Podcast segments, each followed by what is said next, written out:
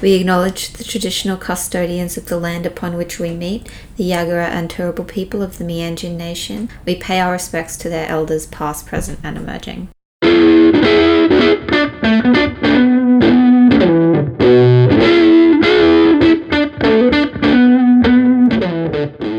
Hello, everybody. Welcome to Marvel's podcast. I'm Lisa, and this is my partner in crime, Dana. Hi, everyone. And we are rewatching some of our favorite pop culture paragons from the MCU and beyond through a queer feminist lens. There is no design. Already, I'm a fucking genius. There is no denying that superheroes influence and inspire people from all communities. So we want to explore what that representation is, if any, that's available to viewers from outside a straight male lens. Who better to explore this than your favorite discourse dykes? That's us. We're the discourse dykes. or at least that's what we're coining ourselves as. uh, okay, so what did we watch to start off with? Well, of course, it's only natural that as it started the MCU, we decided to watch drumroll.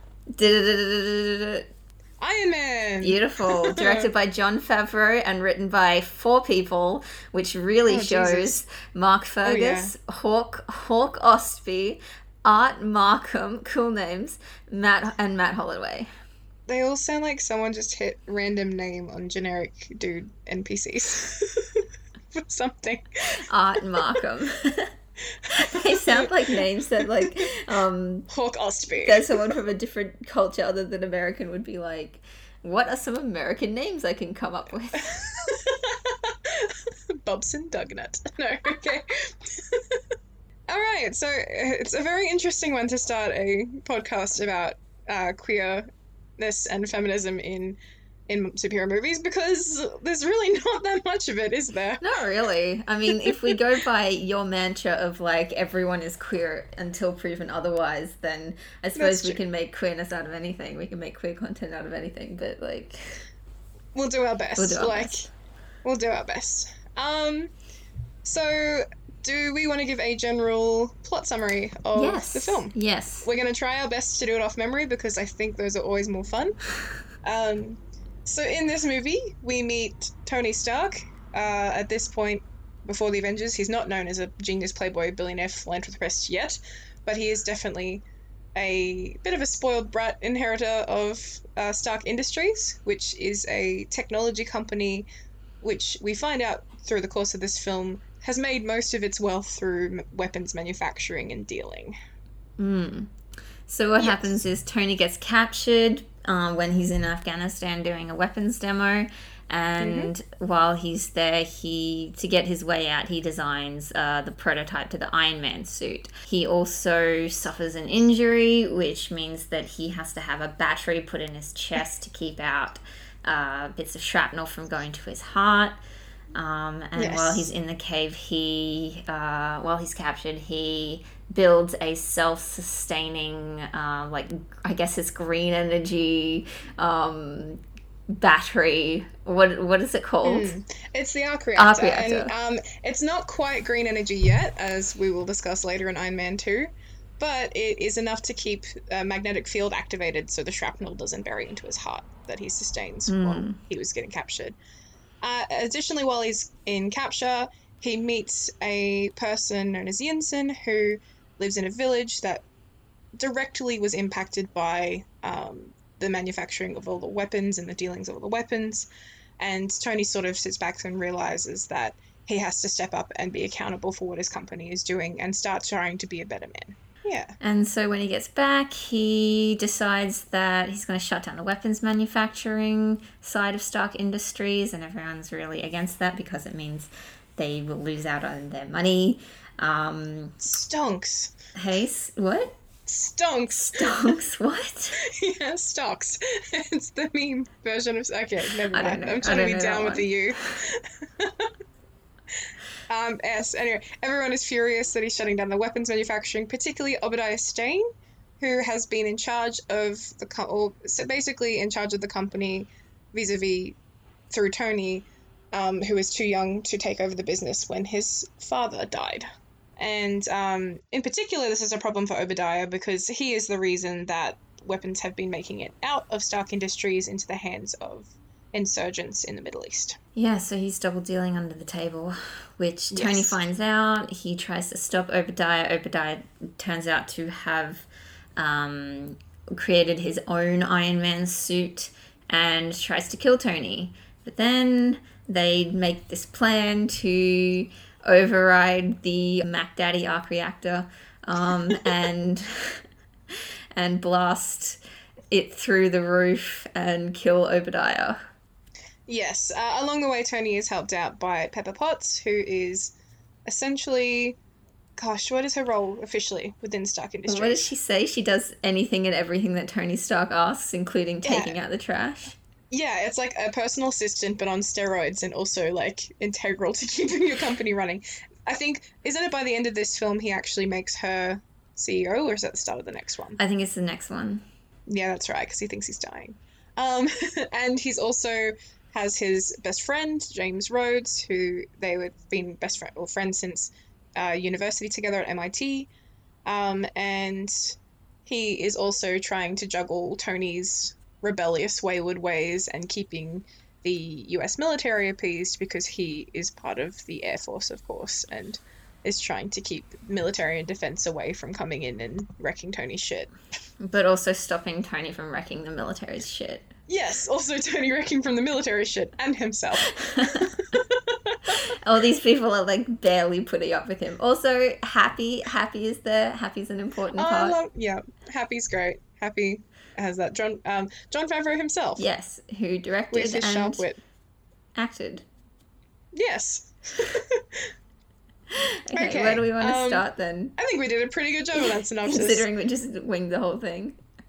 Yeah, nah, we got this. And we've watched these movies enough times. Um, okay, first of all, do we want to talk from a queer lens or a feminist lens? Feminist lens. Let's talk about feminist lens. Okay, um, feminist lens.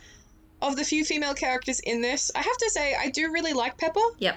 I I think she is great. Um, especially in this movie, she does get a little bit of agency, and so the fact that she is the person holding Tony's entire life and company together. Yeah. but also that speaks to a lot of like the unpaid labor and time that is expected of one competent woman mm. in, in a pretty male dominated area and field. Um, what do you think? Um, yeah, I think about the unpaid labor a lot. Like she's doing so much. There's a scene where Tony um, asks her to pull out his um, temporary arc reactor and put a new one in, and oh she just freaks out completely because she's like doesn't understand what it is and and she doesn't know what it's for and you know it's, it's like basically in his chest. It's really freaky. Um, he's not adequately prepared her at all for this. No i don't think it's something that you can prepare people for. You're right but you can at least be like okay so you're reaching into my heart. Like, don't pull the thing out. Tell her not to pull the thing out before, before she does her hand it. is in your chest. Yes. It's interesting because this movie is clearly setting up a romance between them, but also it's a it's interesting. They remind me of that very mid 2000s work colleagues or like your boss who's snarky and everything, but then like they're trying to like make it redeeming and cute every time the two characters snipe at each other. Yeah, that's it. That's really like typical in straight romances, um, where they will have basically like not necessarily. I mean, there's a lot of enemies to lovers, but then there's like. Uh, frenemies to lovers kind of things like where they're meant to be working together but they're also like a bit like you said they're sniping at each other and it's, it's just weird. It makes me worried for straight people. It does. Hey and i wonder how many of them find this relatable. Yeah i know. Uh, it's yeah it does actually worry me quite a bit because i don't understand like why you would want to be around someone who you don't like. Yeah and there's like constantly like is incapable of recognizing the hard work and the fact you keep everything patched together, but also like it's 2 a.m. and you get a call and you're like, oh fuck, I've got to go and deal with some bullshit again. Go oh. change Tony's diaper because he's a little baby. exactly. I have to say though, as far as all the Iron Man movies, I think this one, Pepper does feel most like herself and not just like girlfriend who is like also still picking up all of the crap. She does have a little bit of her own moments and yeah, decent amount of lines as well for a, Marvel inter- love interest, as we're going to talk about. Yeah, absolutely. Like, I think she is one of the main characters of the MCU, at least in like the Iron Man parts of it. I guess. Like, yeah. I mean, the only. The, I'm just thinking of um, Civil War, where she's not in it at all, but she's still like a presence in there. Like they still talk about her, and um, yes. Like it's, it's always like whenever you're talking about Tony, you kind of always have to talk about Pepper as well. Yeah. Um. Okay. Uh. Would we say Pepper? All things considered, would we consider her a bit of a feminist icon in this? God no. No. No. I I was just thinking of that like I just mentioned it before the interaction she has with um Christine Everhart, the reporter, yes. who um Oh yeah. who she's like uh Christine's like, Oh, so you're you're Pepper and Tony still has you picking up the dry cleaning and Pepper's like, Yes, but I also take out the trash and implying oh, that Christine know, right? is trash there are no women bringing up other women in this film. It is a lot of like corporate white feminism where it's like, look at me, I am secretarying my way up the like ladder and be fucked if I'm bringing anyone up with me. Exactly. It was hard enough getting here myself. Yeah, um, like she doesn't talk like she's not even seen with any other women. Yeah, like that's in I in Iron Man two we get a bit of her with uh, Natasha, but, but, they're also framed again, as as adversaries. Always, always fighting, or like, yeah. Anyway, we'll get to that in Iron Man too. Um, so yeah, I think they really dropped the ball on this one by not having her with other women who are not framed as adversaries. And it's interesting with Christine because, quite frankly, like that scene with her and Tony and the, the one night stand, and then yes, we get to Pepper and her talking the next morning. But it's clear, like, it's kind of this weird trope where Christine is like slept with Tony to get information mm. and like using her femininity to like undermine or try and like you know whatever attack Stark Industries from the inside out. Um, I it's didn't so... see it that way so much as like um, I I felt like they did a disservice, I should say, to Christine by having her sleep with Tony. Like as like as soon as she asked him this question, these yeah. questions about his uh, weapons manufacturing and everything like that, and um, and then like immediately jumping into bed with him. But I didn't see it necessarily as her trying to be conniving or anything like that. Wasn't like, she kind of like fishing around when she woke up that morning though, sneaking around? in the yeah, quiet. but I didn't see that necessarily as her it was like looking around the house. Yeah, it's yeah. just her kind of like walking around and being like, "Hmm, what's this? I don't know what this is. Let's just check this out." But um, yeah, yeah. No, it, it is interesting. Um, because that's really all I can think of is distinguished female characters. Yeah, I did like um, how um how Christine kind of um acted as someone to hold Tony accountable.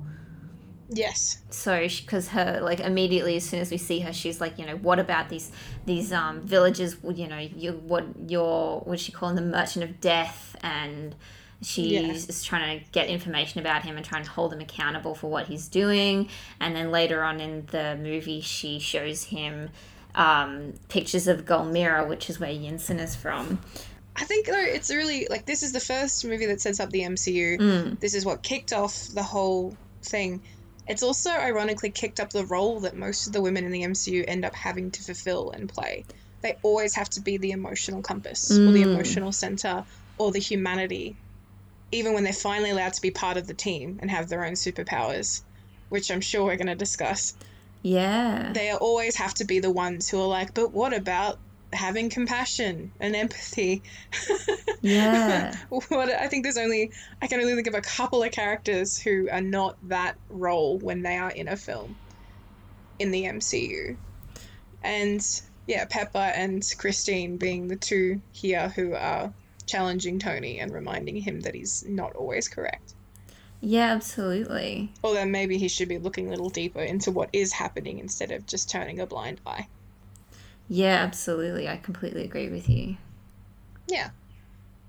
Um, no. So on the feminism front, disappointing. Yes. It's not great. Um, I mean, like, I there are only two you... named female characters in the whole movie. I think you talked to me about a point you made as well. Again, very much in the line with that corporate feminism and everything. Um, we do see like an active service woman at the start of the film in Yes. the bun- in the fun in the fun v Yes. who is female, but again, like that's again very like I hate to say it, but like all of your capitalist, industrialist, militarist, very American, like here is a strong, capable woman, and it's like okay, But she's working for the US industrial military complex, which is Yeah. the biggest terrorist organization on the planet. yeah, let's start this right now. Let's go. Square up, listeners. You're in for a ride. Yeah, it's very much that whole like, yeah, which is which is what like why Rhodey is such an interesting character to me. Like yeah. um Oh, let's talk about Rhodey. I love Rhodey. I love Rhodey. I personally I love watching movies about war. Like Jarhead is one of my favorite movies. I've watched like Yeah. like so many just throughout my childhood. Um, and I still hold a lot of them like really dear to my heart. In that like Mm-hmm. they're just so terrible and they just show a complete like distortion of reality and a lot the my favorite ones are ones which are like show the bromance of the the aspect of like I, I was literally just thinking, like, you know who d- does have good, like, snarky friend chemistry in this movie? Rhodey and Tony. Rhodey and Tony, yeah. like, genuinely, you you believe the whole deal that they have been friends for most of their life, Yeah, they have they have even when they call each other out. Even when they're calling each other out. Especially when they're calling each other out. Like that's what they can do. That's how you know you're good friends with someone is when you can like call them on their shit. Yeah. Um, and I think as well, uh, we see that, yeah, he's a very compelling character, as, even though he's a representation of literally the military within the film. I think he's really interesting. And yeah, um, He's like Rhodey's uh sorry, Rhodey is like Tony's counterpoint. Like um yes. you've got Tony who is like this carefree, freewheeling bachelor who sleeps around and does whatever he wants and he gambles and he's really fun and really cool. And then you've got uh, Rhodey who is like serious and responsible and and he's got like people depend on him and he's got you know he's um, important in the in the air force and he has uh, respect of his fellow servicemen. They they really play off each other quite well. Like you were saying, they have really good chemistry. Yeah. Okay. Um, where else do we want to go with this? We so we've crossed off that our feminism rep is probably much to be desired. Well, we haven't really talked Um, about the queer aspect of it. We haven't. Um, again, I think there's not going to be much we can say on this. Uh, it is very much a straight laced, safe, arguably, film. Um, f- as far as what it does, that is a little bit outside the box. It is that idea of, even though it is very much a capitalist and military film, it does have Tony as this renegade who's sort of trying to work outside the system Mm. and um, he, the way his relate like his relationship as he develops Iron Man is considered to be like almost selfish in a way. The fact he refuses to ho- hold it up to the military, but he's still the hero. Yeah, that's really Um, interesting. Like, um, basically saying that because he's going it alone, he's being selfish and he's not thinking of like the best interests of the military and the company and the people. But because are... he's positioned as the hero, we automatically align with him. So that's Yeah. probably the most revolu- revolutionary stuff this film does. Mm. Um, yeah, queer rep. I don't know. I There think was this one is just such a straight man's movie. There was a moment. There was a moment that I clocked where they're in the Yep. um in the plane where um Tony makes Rhodey wait for him for five hours to get on the plane, and then he like, and then they're, they're sitting in the plane and Tony's like, "Let's get some sake," and Rhodey's like, "I'm not drinking. I'm not drinking." Cut to like ten minutes later, he's just absolutely soused, and he's just like sitting right in Tony's face. They're like all over each other while the um while the air the, the flight attendants Oh, like dance around with their their thing. shirts up. Yeah, the fucking that's if there's anything Tony does have that I guess makes him less boring than your average straight man, it's the showmanship. Mm. He does have those elements of gay drama like arriving five hours late to your own plane. yeah, that is very gay, isn't it? I don't know. Uh, I don't know. I'm always chronically on time, but that's a different story. Mm. That's the anxiety speaking, not the gay. Mm. Um, I don't know. It's yeah, it's very hard in this film, I guess, to see, at least particularly as a queer woman, any of myself reflected. Oh yeah, absolutely. Like- Maybe a younger, more naive Dana would have loved to have been like corporate gay, making my way up through the. No, I don't think there's ever a time in my life. No, I can't imagine you I ever wanted to being be in way. any. Yeah, I know. Um, I I guess a lot of people in minorities can equate promotional gain and financial success and security. So it is a very appealing trap to fall into, but I think I don't know, it's hard to see it in this film. It's definitely not one. I think Iron Man 2 is going to be more fun to talk about. Yeah. It's much more camp. Um, Yes. I can't wait. That's going to be great. They um they have a Um, beat down to uh another one bites the dust. Robot so... Rock. Ah, uh, it's a it's a mix up actually of several different songs when they Oh, hit a thing right. and, and the record jumps because I remember Robot Rock being there and loving it as a big Daft Punk fan at the time. Um, but yeah, I guess in this film they were playing it very safe, even so much as that like blink and you'll miss it for any sort of.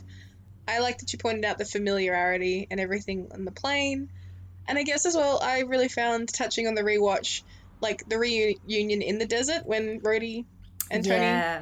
Like when Rhodey finds Tony because he's been looking for weeks. Yeah, well, there is that And part I'm at like, the beginning where um where Rhodey's like, okay, I'm gonna drive, I'm gonna ride with you, and Tony's like, no, you can't. No, this is the fun fun V, not the humdrum humdrum V. Yeah, and then when uh when they see each other again, Rhodey's like, Rhodey, who is the one to find Tony? Oh my god, my heart. Next time I ride in the fun V. Next time you're riding with me. Oh. Yeah. So like you like you get the sense that Rhodey does really care for Tony, and even Tony does actually care for Rhodey as much as he is able as a completely selfish narcissist. As a mess in this film, yeah, and next lot of films. Um, I thought the the um, interaction where um, Tony uh, tries out his suit when he goes to I, does he go to Gulmira I think and um yes, and then and he's shooting up everybody uh, who is a threat. yeah which was oh goal. Ooh. um, but when uh, when the Air Force uh, clocks Tony riding around in his suit, and um, and he's like, uh, Rhodey calls him up and he's like, "Is that you? Nope, that's not me." Calls him up a second later, "It's me." I've been caught doing something I shouldn't do, and it's better not to lie to my life partner. He tries to. He gets away with it for of a course hot he sec. For like two seconds, and then he's like, "Oh wait, this is a bad idea. If I die here, no one will know what's happened." As far as queer rep in this film in particular, I'm not exactly hungry for it. But Yeah. then again, I've never been too much of an Iron Man fan. Same. I don't like Um, go to Iron Man movies thinking like I hope Tony and Rhodey make out. Yeah, you know, if it happened, I wouldn't complain. No. But Absolutely not. And I hope Pepper like just takes over the company and runs it correctly and Yeah. starts. and yeah. I hope Tony which- becomes a little less selfish. Yeah, but you know, it was a good solid start. It was a very safe, conservative in ways, but interestingly, a critique on the military industrial complex. Yeah. And yeah, um, I think this one isn't going to have us really exactly riding home or having much more to talk about. Not really. Do you have any more thoughts on it? Um, I have some thoughts on like the movie in general, and not necessarily anything else. But like, I just when I was watching it, I Yeah. um, I realized that like there are a lot of things about this that because I follow a lot of like booktubers and writer writer tubers on on YouTube, um, and they talk about their DNF list, their did not finish list, and like this this movie does what a lot of like people will DNF, which is the you know has the introduction and then it has one week before, and then it has something like exposition in the form of dialogue where um at the awards ceremony they just talk for like five minutes about Tony's backstory, and it's like, hmm, okay. Oh, yeah, I know, right? It just fills in all the context. Like, yeah, 21 year old super genius, his parents tragically died. It's like, okay, cool. And I guess that gives them material to play with later. We know they recycle a lot of Tony's backstory in two, and we know that they talk about it in Civil War. Yeah. And I think it was just looking for what is enough to make this a comic book film for Mm. The fans of Marvel who've been waiting for a long time, Mm. but what is also enough to make it an approachable movie for the general American public.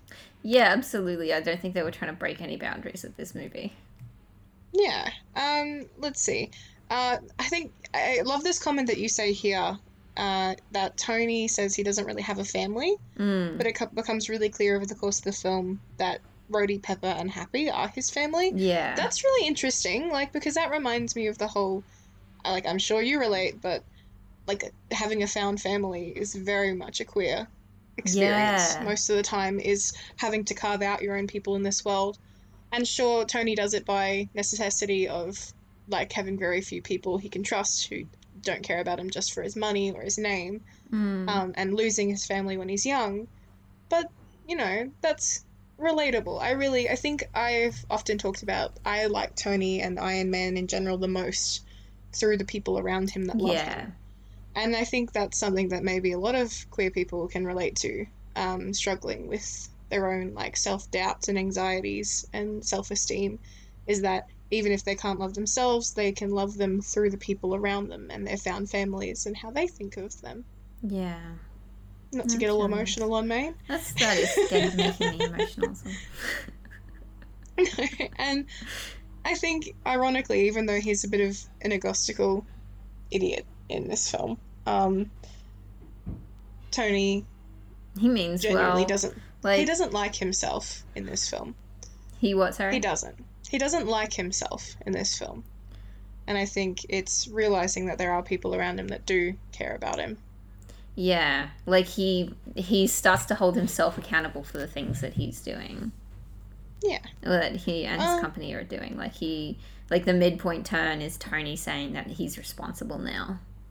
Yeah. And that's that's a nice step. That's I can deal with that compliment for Mr. Anthony Stark.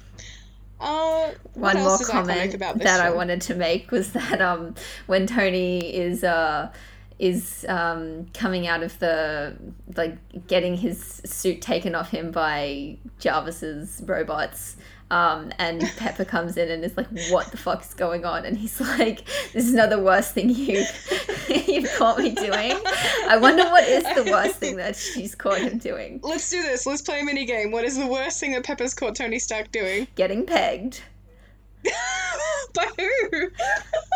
Christine yeah, right. Valid. Um, maybe that's why Pepper's so salty the next morning when she sees Christine. There. She's like, "Oh God, I thought this was done." um, um, yeah, I guess it's an interesting film, but definitely not one that is going to provide much more commentary on what we're really here to talk about and care about at the moment.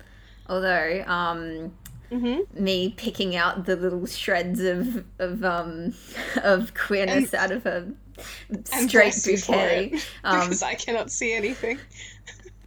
uh, Obadiah and Howard, they had some history, Oh. and there is a line ooh. where um where Obadiah says something like, "There's no more of this ready, fire, aim business," and Tony goes, "That's what my dad used to say. That's my dad's line." Mm. And I thought, hmm, Casual intimacy drop. I don't like to think about Howard Stark with anyone. Even I love Howard to Stark, and I would think about him with anyone. Ah, Agent Carter Howard Stark only. no other Howard Starks are valid. No, the Like- Silver Fox Howard Stark. No. No, no, no. No, he has strong, like, drunk homophobic dad vibes. Oh, that's true. he is not a I don't know. I just that is a that is Not a a story that can icon. happen. That is that is a story. That love story between him and Obadiah Stane can happen far away from me behind closed doors. Or Howard and Jarvis.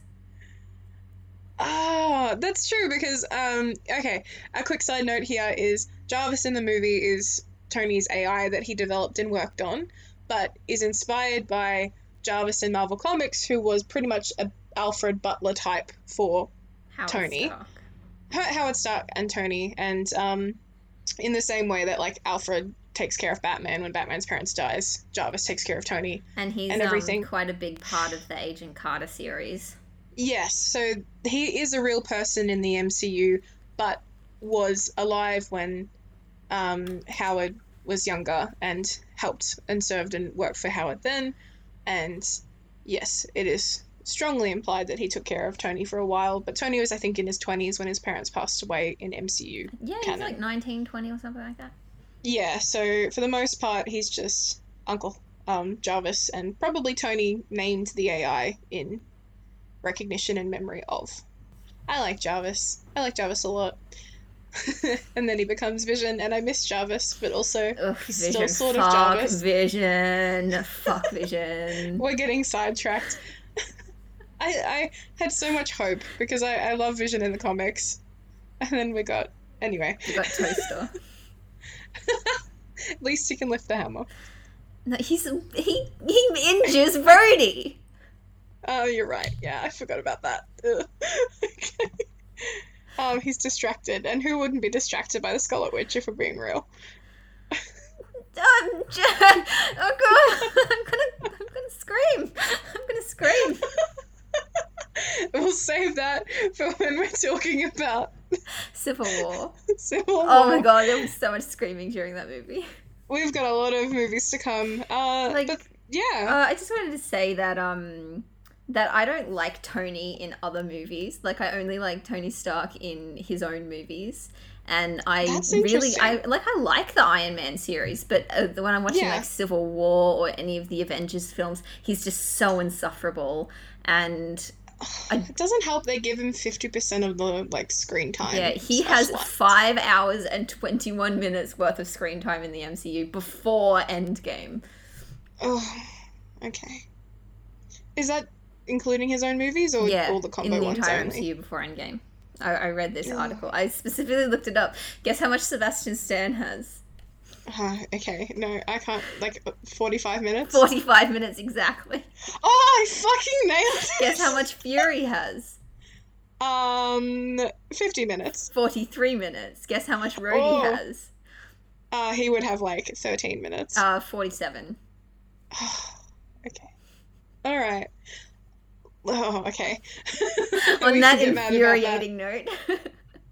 Yeah, I and I uh, think that's the thing as well. Um, okay, we've looked at feminism from the angle of which female characters are in this series, but are there any things we want to say about like how there are decent representations of, you know, I guess, feminist issues for men in this film? I think an interesting thing might be, I think as far as a lot of characters go, Tony isn't I think this is why he has so many fans as well. He isn't sort of your regular super macho, like eight pack dude. Yeah. He is definitely someone. I love my precious himbo, um, but he's like he's intelligent, which Mm. is a quality that's usually assigned to supervillains. Like Mm. He has a brand name as recognizable as Lex Luthor does in like DC canon universe. Uh, except arguably he's using that intelligence for good. Mm. Um, I think he's an interesting representation, and it might be why he's so popular amongst a lot of uh, Marvel fans. Is that he's not your typical archetypical. Oh god, I've said typical twice already. Um, he's not your average like machismo. He uses a lot of his wit. He uses a lot of his intelligence. He uses like snark and charisma more so than he does like I am the strongest man who's gonna go and beat the snot out of these guys. Yeah, absolutely. What do you think? No, I, I completely agree. He's like his superpower is being smart Yeah. and like he- and rich. So like Batman. Is he allowed to cry in this movie yet, or is he just still being emotionally stunted? Um, does he cry? I don't know. I don't think so. Hmm. I think with Robert Downey Jr.'s like big bulbous eyes, it almost looks like he's got a crying sheen going on. But Bug-eyed bitch. don't be rude. um, he's got he's got resting sad face, which is what I have. Where it just I always get asked all the time at work if I'm about to burst into tears, and Oh, I'm like, no. no. my eyes my eyes are just large and shiny. That's what they do. oh no. So yeah, no real moves to having more emotionally rounded. No, people Tony's yet. still very um emotionally Yeah. stunted and um yeah. What about Rhodey? Yeah. Like he he's kind of very much like a man's man, I would say. Like Yeah. he's he's part of the Air Force. Like he's a is he a colonel in this movie? Uh, yeah, I think he's Colonel Rhodes at this point because they call him in for testimony Yeah. in Iron Man 2. Um, yeah, I think as well it's really hard with Rhodey because we don't get enough about him on his own. We only Mm. get him in relation to Tony. Yeah. Like, we don't get any of his, like, yeah, because at this point he is a side character. He is the best friend, the token best friend, and Pepper is the token sort of antagonistic love interest. when Tony gets his thing taken out of his chest by Obi and Pepper figures out Yeah. like that Obadiah is um is evil, she calls up Rhodey and is like, Can you please get over there and find Tony and see if he's okay? Yeah, and that's interesting. It's that it's it's not Pepper who takes it upon it herself to go and visit. She's just like, okay, I'm going to entrust this to Rhodey. Mm. Um, yeah, that's true. Knowing that that's someone who's reliable and steadfast. Mm. Uh, actually, let's talk about that. I do love the whole Pepper taking the um the arc reactor thing Oh yeah. and making the proof that Tony Stark has a heart. Yeah. I think that's a really good embodiment of their whole sort of dynamic. Yeah. Because there's a lot of snark in that simple little gift, but it's also kind of heartfelt and genuine. Yeah. It's very cute. Yeah. I mean like And I think that's a nice moment. what does he say? Like he's been called many things, but nostalgic's not one of them. Yeah, and then he keeps that, and it's, yeah, very important and sweet. And later, uh, I think as well, when they are fighting at the end on the rooftop above the Mac Daddy arc reactor, Yeah. as you so beautifully put it, um, it's Pepper who flicks the whole Yeah. switch and actually saves Tony. Mm. That's an interesting moment. Yeah, so think- she is able, like, she is capable. Um, Tony even says that, like, she's the most capable person he knows. Um, and Yeah. so she's able to do these things, like, she gets in contact with um, S.H.I.E.L.D. and she brings them over to the arc reactor. And Oh, that's right. They're, they're in this, aren't they? Yeah. I always forget they were so early. They were, yeah. Because there's a little like horror esque sequence of Obi picking them off from the shadows, like one by one, that was pretty awful. until it's only Coulson and Pepper who are all right. There's this, there's a little bit where Coulson like jumps over a railing and like lands on his feet. like, could Clark Gregg do that in real life? Parkour. But yeah, that's an interesting. She's capable. She is taking initiative, I guess, especially in that final sequence.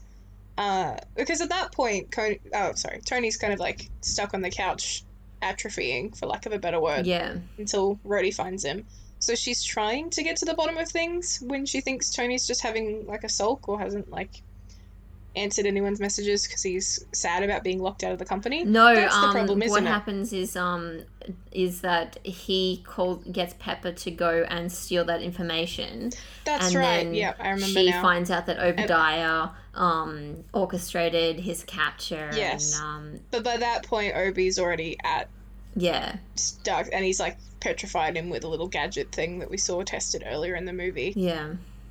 Oh man, So like, I think yeah, Pepper does a lot in this film, yeah. but So we- as we give in terms of like whether um whether it would you know be a positive representation of women, I don't know.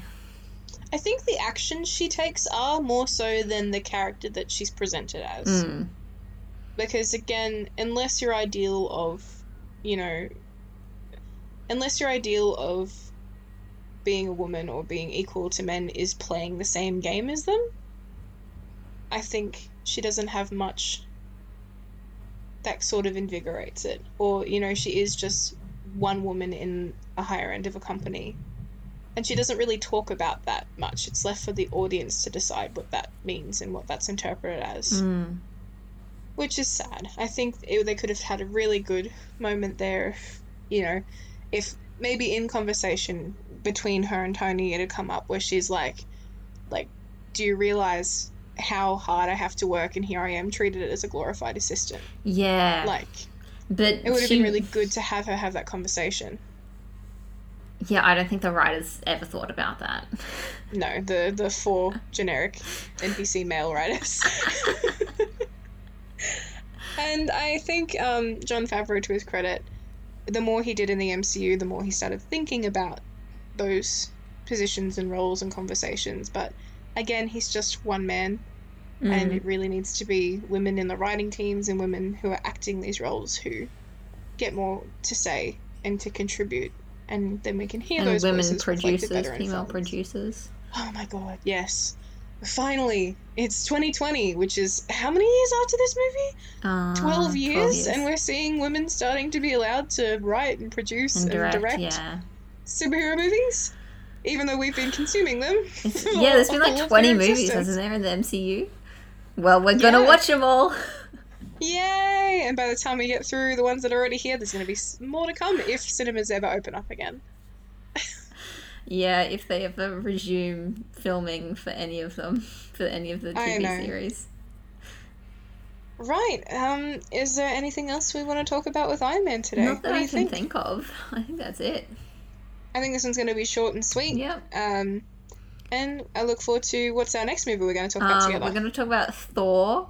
So we're not doing these in any particular order, except for like since we're doing MCU and other, which is For like- everyone, for everyone at home, I just started vibrating in my seat. I'm so excited. Thor, Thor's- yeah. Um, so we're not doing them in any particular order, but we, you know, we're going to start off with Iron Man because it's the classic. Um, yeah, and We're going to do it's a good bench way. Hulk and Incredible Hulk. Yeah, I'm excited. It's a it's a long journey we're going to embark on, but I think there's a lot to discuss and a lot of merit to talking about representations in media. And yeah, Absolutely. thanks for bringing me on this journey, Lisa. Yeah, well, thanks for coming along with me. Actually, I think it was your idea anyway. I was like, well, do you want to do a Marvel podcast? And you're like, hell yeah, let's do about queer Hell and yeah. feminism. And Uh, the two things that we are self-proclaimed experts in. Let's go. let's do it. All right, uh, so that's it for this episode. Um, where can our listeners find you, Dana, online? Uh, listeners can find me on Tumblr. That's usually my social media escape that I hang out on. Yes, still, I know it still exists even after the great Pornageddon. Um, sorry. My Tumblr uh, handle is feels all over the place at tumblr.com. At tumblr.com. At tumblr.com. Yeah. I don't know what it is for real, but feels all over the place. And you All can. lowercase. All lowercase, okay. At gmail.com. No, I didn't say Gmail. I don't have a Gmail with that. Do not put bad ideas in our listeners' head. You can Dot send me any questions dot or yahoo. forget they're owned by Yahoo every day. You can send me any questions or queries or talk shit about Thor with me. Um, if you go to my blog, you can expect lots of gay, lots of fandom, and yeah. Where can they find you? You can find me at uh, Lisa Tronics with an X. it's a it's a it's a reference, which you will find out in our next Iron Man. in our next Iron Man episode. now they have to keep listening. The suspense, the mystery. Lisa Tronics with an X um, on Twitter. And A journey into yeah. mystery, one might say. Okay, cool. We'll see you later. Yeah, bye guys. Thanks for listening. Thanks for listening.